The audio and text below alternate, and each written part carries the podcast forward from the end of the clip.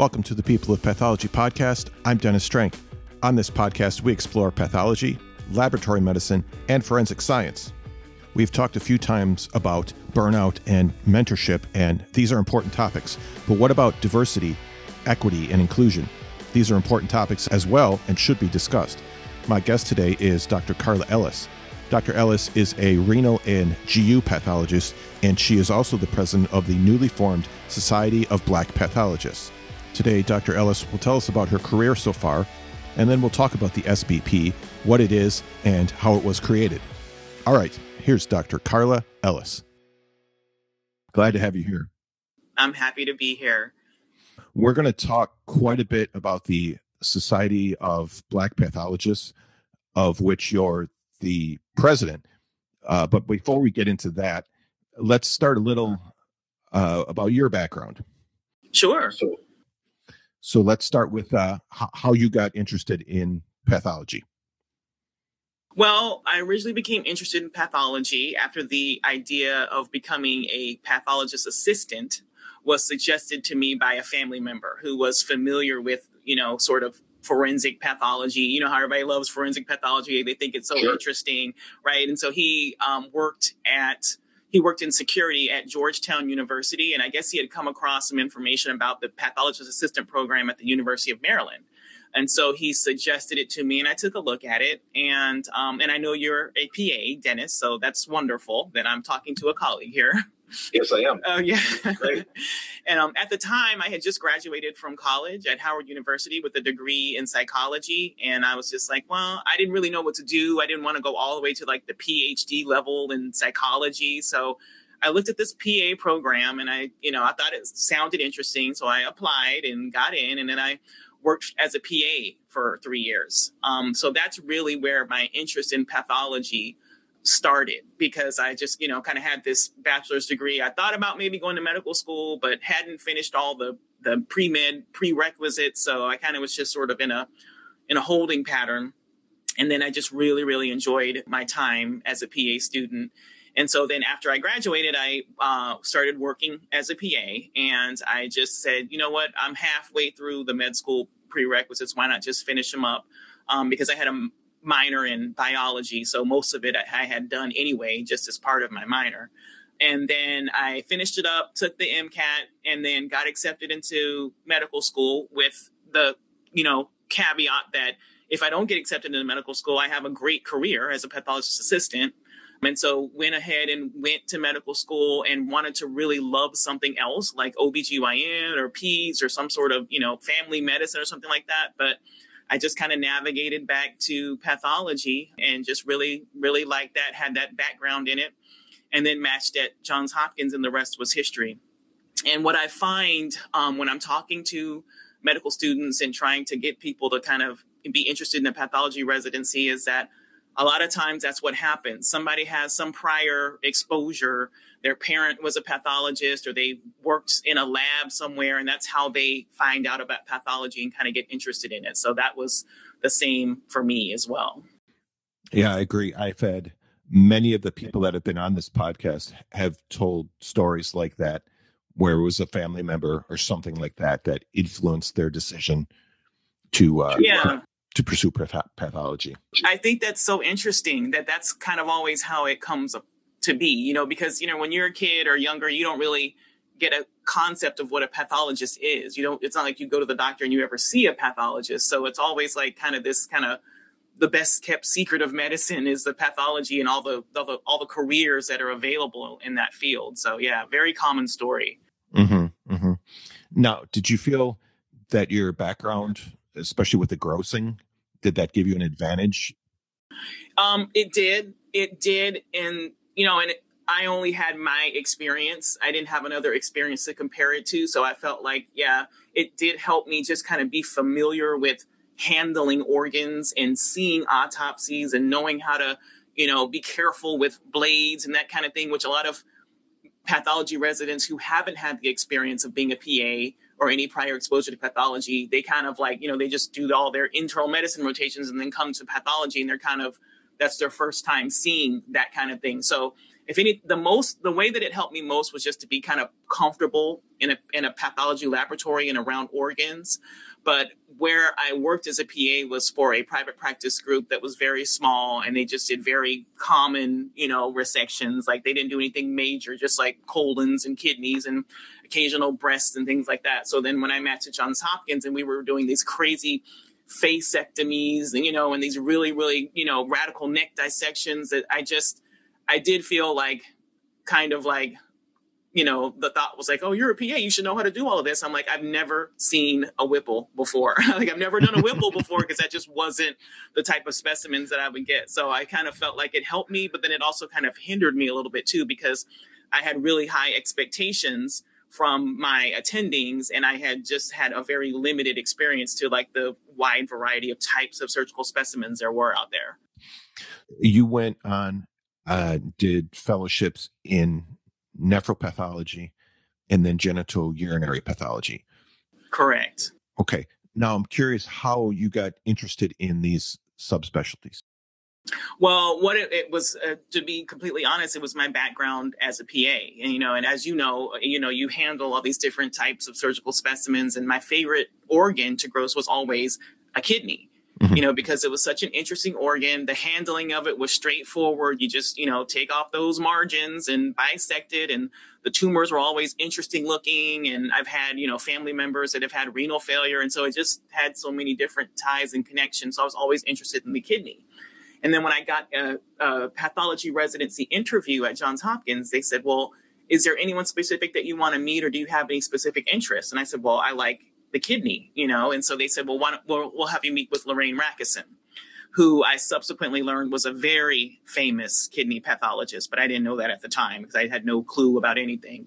And so she, when I met with her, she was the one that broke the news to me that studying the kidney in pathology residency and fellowship was just not one thing, right? Like there's two separate fellowships for tumors of the kidney and then non-tumor kidney disease. So like, for That's instance, true. if you're in, if you want to be a neuropathologist, right, you don't have to do a separate fellowship for like Alzheimer's and dementias, and then another one for C N S tumors. Like it's all the same fellowship. But for kidney, if you want to study tumors, you have to do a urologic pathology or a G U path fellowship, and then a renal path is what we call it fellowship for all the non-tumor kidney diseases. So I was like, I really like the kidney. I'm not sure if I want to do two extra years after I finish my general pathology residency. Um, so I marinated on it, you know, for a couple of years as I was kind of going through residency, and I really, really couldn't decide. I talked to my mentor about it, and he said that it wasn't a good idea because you, you know, it's you either one or the other, and it's hard to practice both. And so thankfully I didn't listen to him, you know, because I just couldn't decide. And so I did both. And it was uh, the best decision I ever made, because it actually made me more marketable when I was finished with training and I was getting ready to ch- get a job out in the workforce. It was actually very helpful for me to have both of those backgrounds and fellowship training in both of those subspecialties. So it ended up working out. Now, I know it's just this past uh, the, the spring meeting of the uh, American Association of Pathologist Assistants, you gave a presentation on G U Path. Is that right? That is correct. Yes. Okay. And I, from, I didn't attend from, but from what I heard, it was very well received. Everybody loved it. Oh, that's, that's so good to hear. Yeah. It's, it's a very, so like I said, kidney was my favorite specimen to gross, but the, all of the G U organs are interesting, and some of them can be quite, quite complicated. So like a, you know, a cyst, a radical cystal prostatectomy, which for any, you know, medical students or people who aren't familiar is the, you know, removal of the bladder and the prostate and the seminal vesicles and part of the urethra. It's just a very complex specimen. So, mm-hmm. you know, or like a penectomy, you know, the right, penectomies, right. you don't see, the, you know, those are things that are done. Like I had a lot at one institution, but I haven't had seen any since I've moved to Chicago. So it's just one of those things where it depends on where the surgeons who do those are. So everybody has a varying amount of experience with those types of resections. So what happened was the most recent version of the, the governing body over how we do our cancer staging uh, protocols when we get a resection had just been updated. And a lot of those updates were specific and related to grossing technique. So I just took all of the G U chapters and just put them into like a little talk and just talked about how you know, even though I'm a pathologist, there are a lot of things that are done and can be done in the gross room to help with with some of those new updates. So I just sort of made the connection between grossing and the work I have to do as far as documentation when I'm signing out those cases. I, I don't know, is it still available? Can I don't know if it's if you're not a member of the A A P A, if you can have access to it. I'm not sure, but and I know I'm not sure even if you are a member how long it's available. But um, it's I, something I, that I know that members can get it. I think it's available for two years. I'm not sure about non-members, but you know. We get a lot of those types of specimens where I work. Mm-hmm. uh, so I think I'm going to have to look this one up and, and, and watch it myself.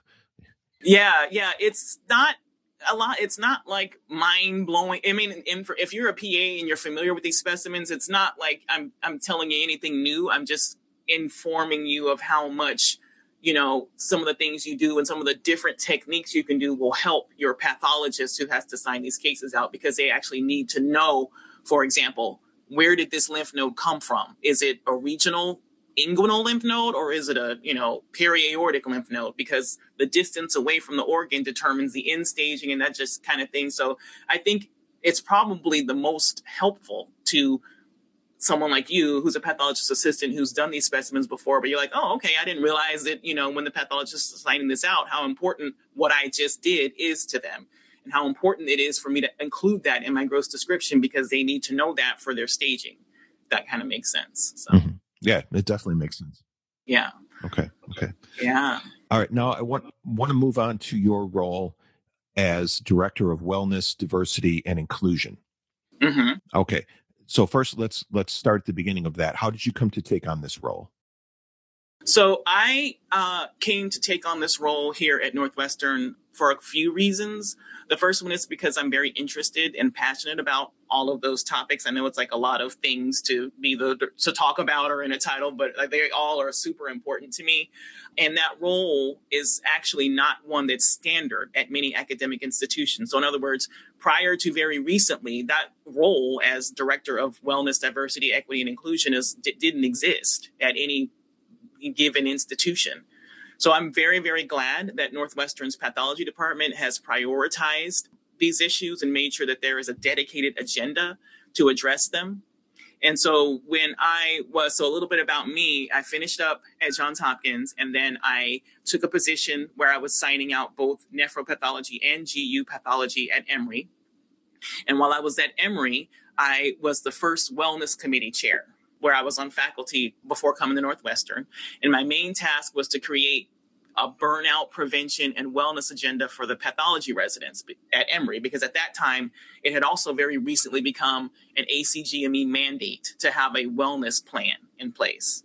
Um, so we, you know, I, we started the committee, we had monthly events, I, I had massages for the residents, we had bowling night, uh, chair massages. Everyone was fully dressed. This was like not you know, not like that kind of massage. Got it. But, okay. Uh, good. Okay. Um, picnics and then educational sessions on financial wellness and mindfulness and just kind of anything to give the residents and fellows a break from the routine. And so that I had a lot of success with that. I think it was, um, it was, it was great, but there wasn't a real diversity committee at the time at Emory. So when I moved from Atlanta to Chicago to work at Northwestern, I wanted to make sure my efforts were continued and that diversity, equity, and inclusion were also prioritized. So I sort of, you know, negotiated for this role based on the work that I had done at Emory. And so, and so here I am. And so we've got, you know, I'm establishing or have established a diversity committee, a wellness committee, um, involved in a lot of, of the sort of Northwestern University um, a program called the Scholars of Wellness program, where we learn about burnout prevention.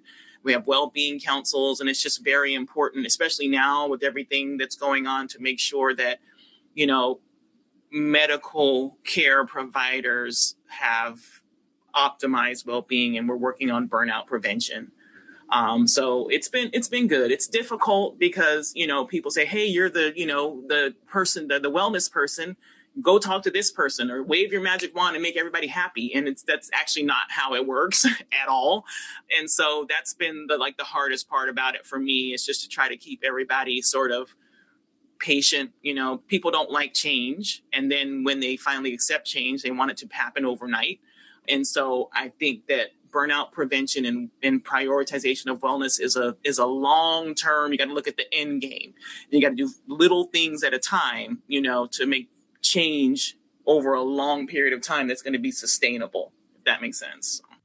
Yes, it does. And, and burnout, that's something that I've heard a lot about and read a lot about lately among medical students and residents. Um, it, it's an important issue, and it's in, interesting to, to hear that you, you're uh, making some progress with that. I'm curious about the committee, though. How do you how did you create the committee? Like, where where do the committee members come from? Are they just uh, pathology department, or is it other departments throughout the university, or how does that work? Yeah, so that's a great question. My role is like is very specific to the pathology department. So I'm the director of wellness, diversity, inclusion for pathology. And as I said, I'm not certain that a lot of the other, like, I don't know what, orthopedic surgery, I don't even know if they have someone in that position. So first, I would like to, you know, make it clear that I'm very, very fortunate, you know, that my chairman is very supportive and has asked me to address the department. He had asked me to address the department in my role to give everyone information about it. And I was sort of giving a talk at one of our departmental town halls. And I literally just very simply said, I would like to create a diversity committee. If anyone is interested, just contact me. That's literally all I did. And it was so simple. And I have had so much support and enthusiasm. Our current diversity, we call it Diversity, Equity, and Inclusion Committee for the department, has about twenty people on it. And when we started it, unfortunately, it was right in the middle of COVID, of the evolving, you know, this is about this time last year. So we couldn't find a place to meet, and there was Zoom fatigue, and it was just very, very difficult to try to engage everyone during that time. But we've gotten through it, and we're meeting next week. We're going to discuss Pride Month. So next month, June, is uh, Pride Month, like mm-hmm. National Pride Month. And then we're going to talk about the A C G M E requirements for diversity initiatives. So just like when I did wellness at Emory, now there's new A C G M E requirements for diversity so that the trainees learn about that. And by trainees, I mean residents and fellows. Our chairman was kind enough to purchase copies of the Henrietta Lacks book. I'm not sure if you're familiar with that story. Oh, yes, I am. Oh, yeah. So he bought that. Anyone who's interested in our department, again, support for diversity, could have that book. He just bought a bunch of copies of it. And so uh, we're, people are reading it, and we're going to have like a book club about it and a lot of other like really fun things. I try to make it light and positive and a safe space, and patching the department into various resources around the Northwestern community. So it's like a safe space for these conversations. And again, I'm just so, I'm, my job is so, so easy because I'm in a department with great people and with so much collegiality and enthusiasm. I'm just, I'm not, I'm just so blessed. Yeah, that's, that's an important point, because these issues, th- these are some pretty heavy issues, you know? Yes. And it's, I think it's great that you're trying to add some fun, a little lightness, like you said. Yeah. And, and yes, I am doing that. Yes. And yes, I am doing that. And I, I agree with you. It's important not to shy away from the heavy topics, but right. I want people to be in a space where it's, it's okay and comfortable to talk about those things, because the worst thing you can do is just not talk about it and, you know, think one way without hearing other people's perspectives. And that's the whole point of diversity, right? To to hear from and to get to know and to empathize with people who have had a different experience than you. And if you aren't willing to, if you don't feel comfortable and safe enough to discuss those things, then you'll, it, you'll, it'll be the same. It'll always be the same. So I think it's just, you know, it's, it's so easy. It's just literally just having a conversation about these things that that really helps people to, you know, walk away with a different viewpoint. Um, so, yes, definitely have to in- introduce the heavy topics and have discussions about those, but also want to mix that in with light things, too, you know. Right. I read an interview with you did with A S C P, and you were talking about this kind of committee, and you mentioned something called the Diversity Ambassador. Mm-hmm. Is that like an official title, or was that what did what did that mean? I think what might have happened there with that, with the print of that, is they may have been sort of tr- mixing up the. So I'm an amb- I'm an ambassador for the United States and Canadian Academy of Pathology. And that role, I try to make sure that people in my department, especially like first year residents, again, that are coming in and have no idea about pathology or what, what's going on, um, are aware of our sort of one of our major pathology societies, and they know what the benefits of membership are, um, and that it's free for residents, and that, you know, the, we encourage people to come to our yearly meeting, just like the A A P A meeting, but for, you know, for pathologists more. And I was an, I, I just ended my term as the ambassador for the U S C A P. And then I think maybe between that and just being the director for diversity, equity, and inclusion, it may have kind of been mixed up with kind of like a, you know, a melange of both of those things. But I think Always. if I did say that, I, I probably, if I did say I was a diversity ambassador somewhere, it may have been just referring to my role in this department. But I am also an ambassador for the United States and Canadian Academy of Pathology. This is the People of Pathology podcast with our guest, Doctor Carla Ellis. We'll be right back. You've heard me talk about LabVine before, and this is an online learning platform for laboratory professionals where you can earn continuing education credits. And these are accredited by the Society of Medical Laboratory Technology of South Africa, as well as PACE in the U S and the Royal College of Pathologists in the U K. I want to tell you about a new feature available on LabVine called the ConfLab. This is an opportunity for laboratory thought leaders, subject matter experts, and consultants to share their expertise with other lab professionals. And you can follow the link in the show notes to apply to be a ConfLab expert. Dressamed has been designing and manufacturing high-quality scrubs since nineteen eighty. The prices are affordable, the shipping is very fast, and the scrubs have lots of pockets, which I really like. I actually have several sets of these myself. So check out Dressamed by using the link in the show notes. You can sign up for their loyalty program for free and earn special offers and discounts. Now back to Doctor Carla Ellis on the People of Pathology podcast. As we said earlier, you're the president of the Society of Black Pathologists. Mm-hmm. And I'd like to hear about the origin of this society, like where it came from, the original idea and things like this. Now, I read that this was something that you'd been thinking about for years. Yeah. Okay. H- how did you come up with this idea?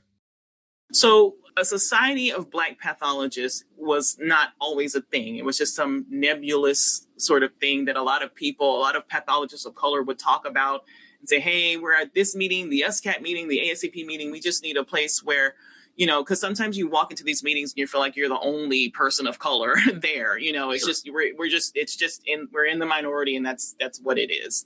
And it's something that not only myself, but many other people have discussed, but because of people not having the bandwidth or the time, or as anyone within a medical career, you're transitioning. I just told you three different institutions I had to pick up and move from Baltimore to Atlanta to Chicago, and all, you know, it's just you're a physician and you're a pathologist and you're constantly being pulled in a million different directions. So it was very, it's just like one of those things like, this is a great idea, but nobody really had the time to put pen to paper and really focus on trying to make it a reality.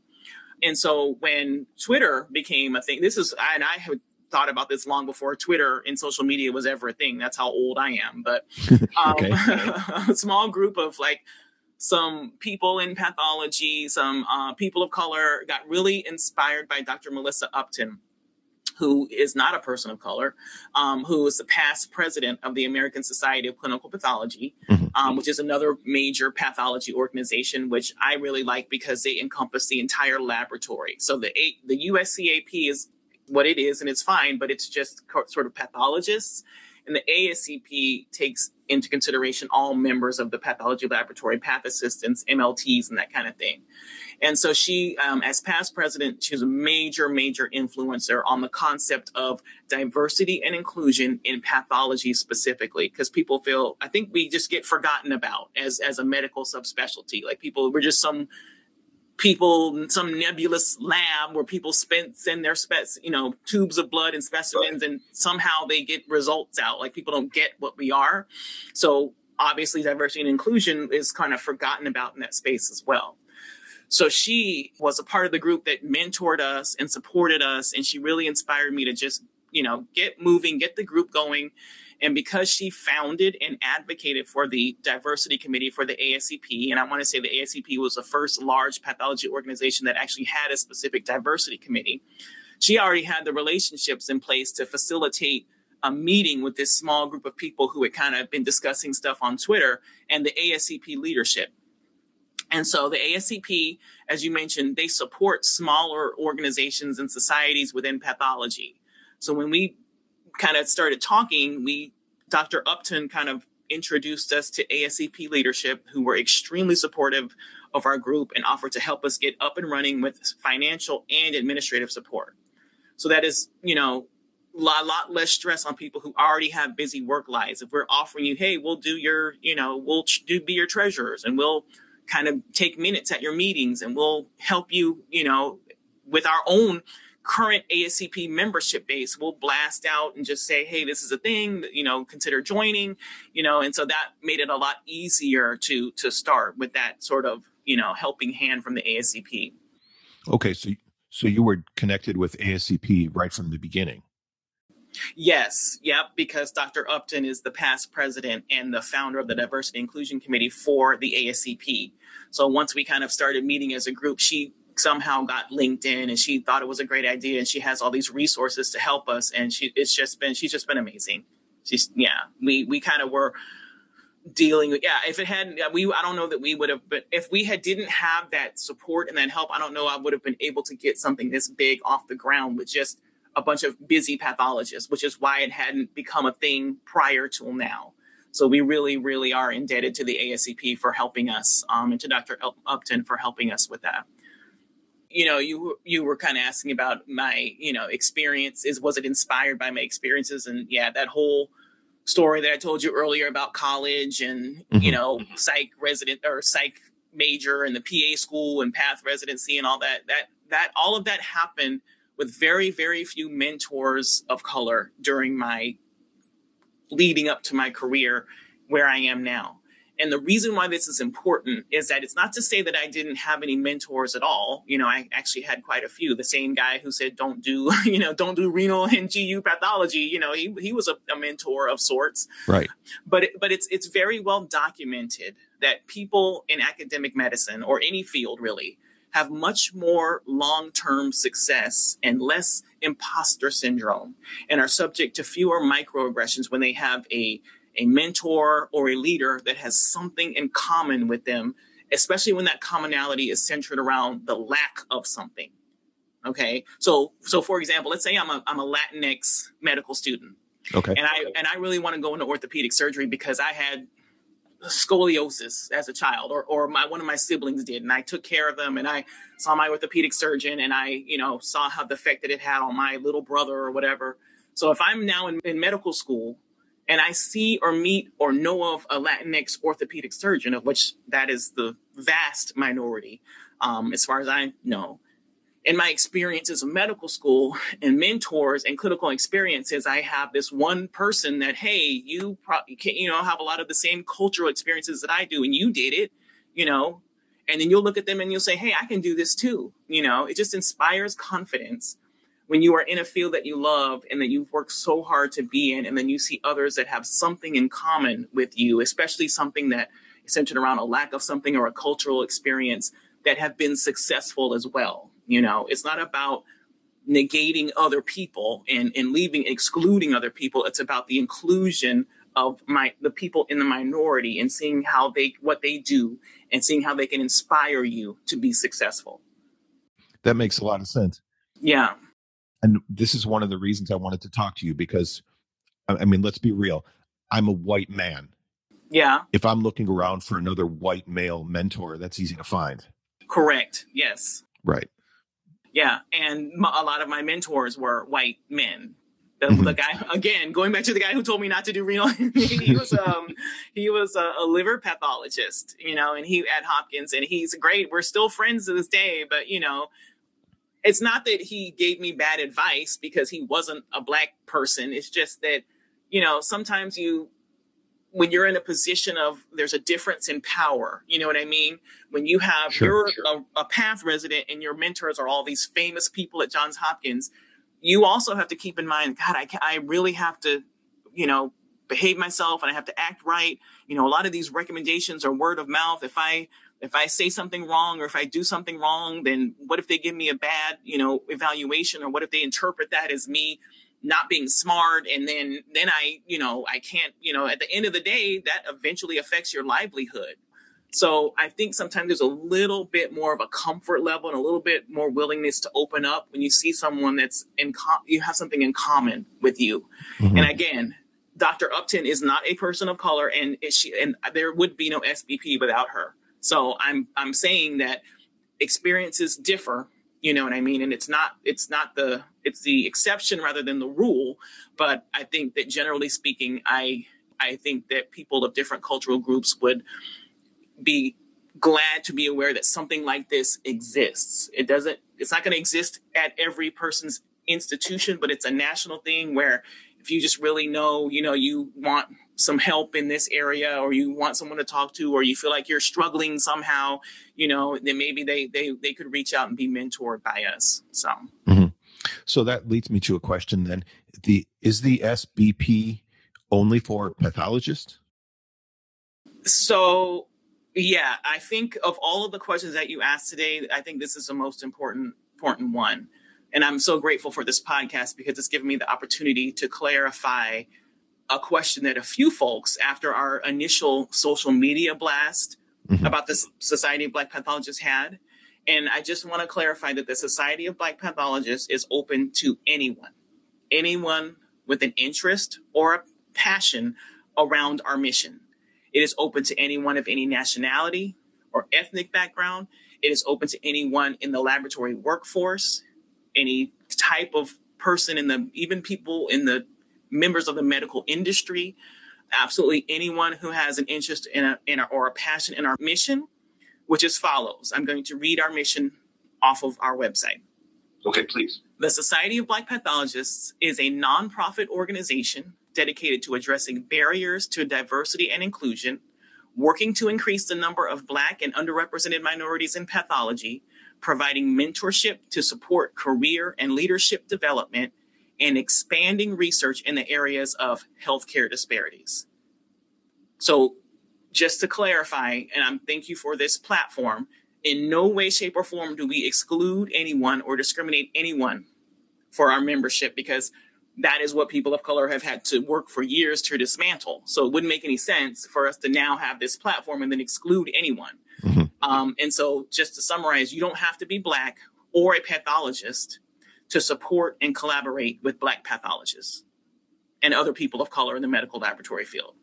You know, it, and so it's just, I just want to make it absolutely clear that it's open to everyone, if every member of the lab, every ethnicity.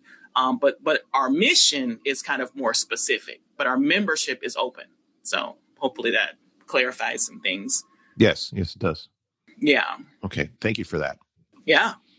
I wanted to kind of go back to the issue of mentorship again. Okay. But first, you know, I was thinking about when you were talking about your time at Hopkins. Yeah. And and how you felt like you had to sort of live up to all these other famous attendings you were working with. Yeah. Did you ever feel like being the only person of color resident that you had to do a good job so they didn't think other people of color, like it would ruin that sort of reputation? Does that make any sense? I know exactly what you're what you're saying. Okay. So you're basically, the question is, did I, because I was the only Black pathology resident at Johns Hopkins way back in a year that I won't mention, did I feel like I had to hold on my back and shoulders the entire Black community in this city of Baltimore? Okay. Mm-hmm.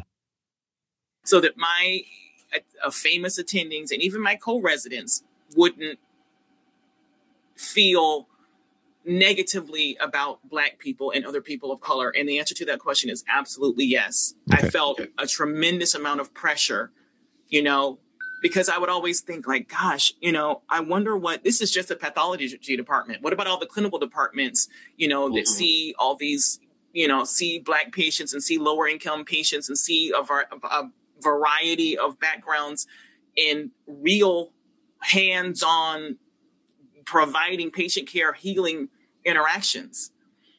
Where is their representative to show that, hey, yes, I'm here. Yes, I'm very well educated. Yes, I'm a medical student. Yes, I'm very smart. Yes, I'm a pathologist. You know, it's just such a stark contrast. And yes, you do feel like you have to, to, you know, because, you know, conversations would happen. You know, people didn't care that I was a Black person in the room. People would talk about different things and say very hurtful. This was a long time ago, before a lot of these things became, you know, it wasn't in vogue to be P C, you right, know? Right. And so it was, it was a very, it was a very hurtful experience. It was very hard to be silent um, because of all the reasons I said. You have to make sure you toe the line because this is your livelihood here. And so, yeah, it was, and that's the exact reason why one of the most important times in my life where I wished something like the S B P existed, to talk about what you just asked me with someone else that may have experienced that. And that's kind of what is driving me to make this organization a success. And I, yeah, I'm, I'm just so glad to have this opportunity to sort of say that and put that out there so that people understand, you know, what's the reason behind it is and the motivation behind it is and the experiences that people of color in medicine have that is just not talked about. People don't talk about it because a who's who cares? You know, a lot of times I'd be like, oh, yeah, I could talk about how upset I am about this racist comment that my co-resident just made, but it, who's going to care? You know, right. who, who, who, and so what are they going to do? What is the point of me vocalizing this? So then you get all this frozen rage. You get all these experiences that are so hurtful to you that you can't talk about. And then, you know, it does, doesn't stay frozen forever. It comes out, it melts and comes out in other ways. And that is kind of where I looped back around and got interested in, you know, wellness and burnout prevention, because for a lot of times for people of color, those two things are the same. Diversity, equity, and inclusion and wellness are hand in hand for a lot of people of color in academic medicine. I mean, a lot of times people look at it and say, oh, well, wellness is different from diversity. But, you know, for people of color, those two things can be one and the same, you know. Sure. So, okay. yeah, so that's I, I'm glad. Thank you for asking that question. I hope I verbalized that. OK, because, yeah, that, that's very, very important. OK, good.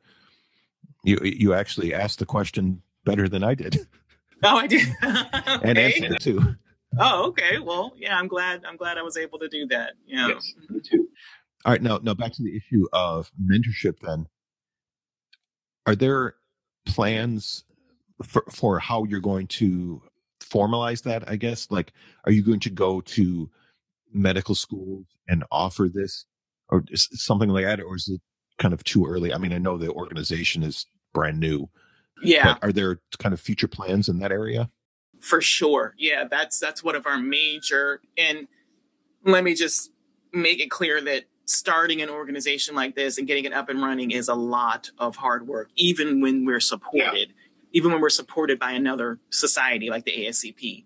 We are in our infancy right now, um, but one of our main goals are building our membership, you know, and making letting people know who we are and what we're about.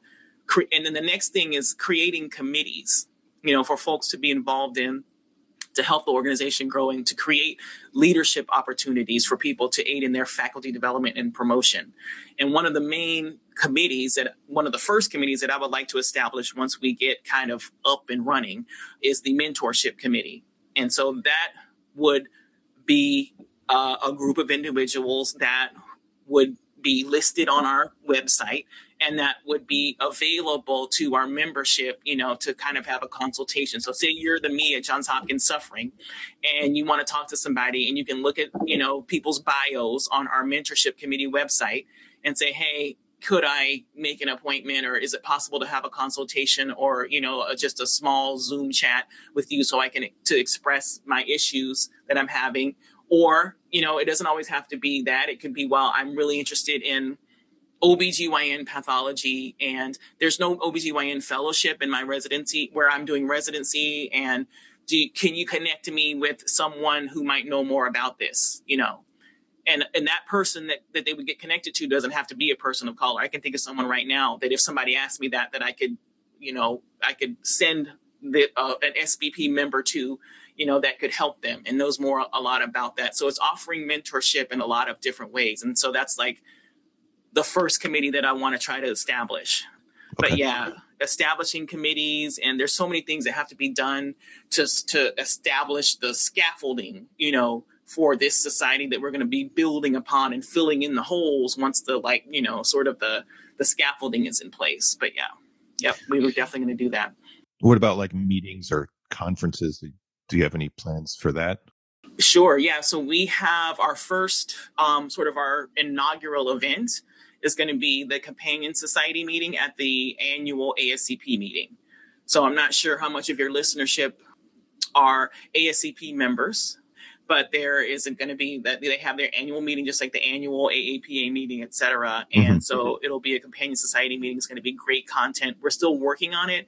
It's either going to be some amazing keynote speaker, if we can get someone, or just if we can't get anyone, it's going to be a panel of our founding members that are going to be discussing different topics. And so that's going to be our first sort of public facing event.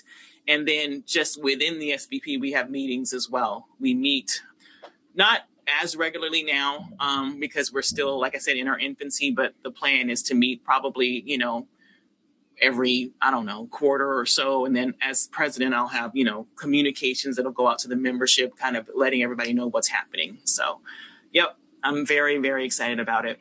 I wish I could do it full time. Right, but right, I can't because yeah. I don't get paid to do it. I've got to, you know, have food to eat and a roof over my head. So I can't, unfortunately, do that full time. I actually have to be a pathologist. But um, yeah, it's definitely helping my own wellness, you know, and sure, having that, sure. that creative outlet to be able to provide this for people who, who need it, you know. Sure. Yeah. Creative and uh, like a positive impact. Yeah. This has been really fascinating. Is there anything that I haven't asked you that you wanted to mention before we wrap up? So I just wanted to give you a little bit of a, a, a peek into what we're thinking for the S B P as far as the future. Okay. Um, we have, we're, like I said, we're hoping to have consistent content at national meetings. What I really want to develop after the mentorship committee is a membership database um, that can be accessed by any educational planning committee from other pathology organizations. So say, for instance, You're, you know, you're, you're on the, did you say you were on the board with the A A P A or something like that? I was, yeah. Yeah. So say you're planning your A A P A meeting and you would like someone from, you know, a member of a diverse community to talk about G I pathology, right? So on that web page of a, which would be a separate click on our website, you would have our membership database that can be organized by different things. And so they would have their C Vs uploaded if they wanted. And so you could just kind of search for G I, G I pathology. Then you could look at their experiences and you say, oh, okay, this person's been doing it for this long and this, and this is what they're interested in, you know, and then this would be a good person to, to invite to give us some educational content. Cause like, like you say, that talk that I did for the G U grossing, mm-hmm. the only reason why they knew of me was because I'm a former P A, and my fr- the, the, the A A P A meeting in, I want to say twenty nineteen was in Chicago, and I had just moved here. One of my P A friends like was here for the meeting, just it's completely random, and was like helping me move. Like she was helping me unpack boxes, but she would like take off from the meeting and kind of help me unpack. And she was like, I should give your name to so-and-so, you know, for, for, to be able to talk. Because you used to be a P A and now you do all this G U pathology and kidney stuff. And so it was a complete word of mouth. I happen to know somebody who happened to be in town at the same time thing that was able, that provided me the opportunity to give this talk. But what if that didn't happen? you know, mm-hmm. and, you know, that's a, so it's just trying to set up a database where, you know, you can see the outstanding research and clinical work that people in our community have done, and it's available for you to be able to invite people to engage with your community on those things. You know, just tap into that membership. And then um, I de- definitely want to, I hope to have some wider, you know, a wider base of regional meetings, sort of like the A A P A, where they have their spring meeting and they have their big meeting, you know, with very focused content for C M E. So we have opportunities for people to, you know, progress and do their faculty development and promotion. So basically, in summary, we have a long way to go, um, but it's something that is needed now um, yes. for uh, and will probably be needed for some time. And I'm just, again, happy to be doing it, happy to be talking about it. And, you know, I'm glad it's a thing now and not just something that is in my imagination. Right, right. Yeah. Right. The one other thing I wanted to mention to your, your listeners is that about the S B P is that membership is free. If you are a trainee or a, you know, sort of a junior member. So if you're a medical student or a pathology resident, um, or if you're in training, medical technology school in some sort of training program, membership in the S B P is free. So just wanted to make sure everybody's aware of that. And um, our website, please feel free to check that out. It is, it's Society of Black Pathologists with an S dot org, w w w dot society of black pathologists dot org. And it's, we're still working on it. It's, it's not where we want it to ultimately be, but it's, there's got a lot of good information, our mission statement. You can apply for membership. And again, junior members are free. So just wanted to say that. Okay. I will include a link to the website in the show notes for this episode. Yeah, that'd be great. Thank you. Okay. okay. Well, Doctor Ellis, thank you so much for being here. I'm honored to have had this conversation with you to learn more about the S B P. Uh, thank you very much. It was my honor and my pleasure. Thank you for having me. And um, hopefully I'll see you at an A A P A meeting in the future. No, I hope so. Okay. Yeah. Take care, Dennis. Huge thanks to Doctor Carla Ellis. And also thank you to Doctor Nicole Jackson, who was the one who connected me with Doctor Ellis. I've got a trailer for you right now of my interview with Doctor Jackson, and then I'll be back with some final comments on this conversation. And there's so many public health roles that we fill as forensic pathologists that I think people just don't know and don't recognize. For instance, we are intimately engaged with the U S Consumer Product Safety Commission. So we have report- reporting guidelines that help protect the public um, versus unreasonable risks of injuries from these consumer products. And so when you hear about recalls, it's usually based on accidental deaths that were investigated by us. And we recognize, you know, this is not a safe product for the community. And same thing, we investigate maternal fetal deaths and we analyze mortality in communities. And there's basically a large public health role and value that is specifically and uniquely added by forensic pathology um, that's not recognized. And why is this important? Because without us basically being well supported and well staffed and financially supported, over time people are gonna die, you know, when they shouldn't. In, in the short run, right?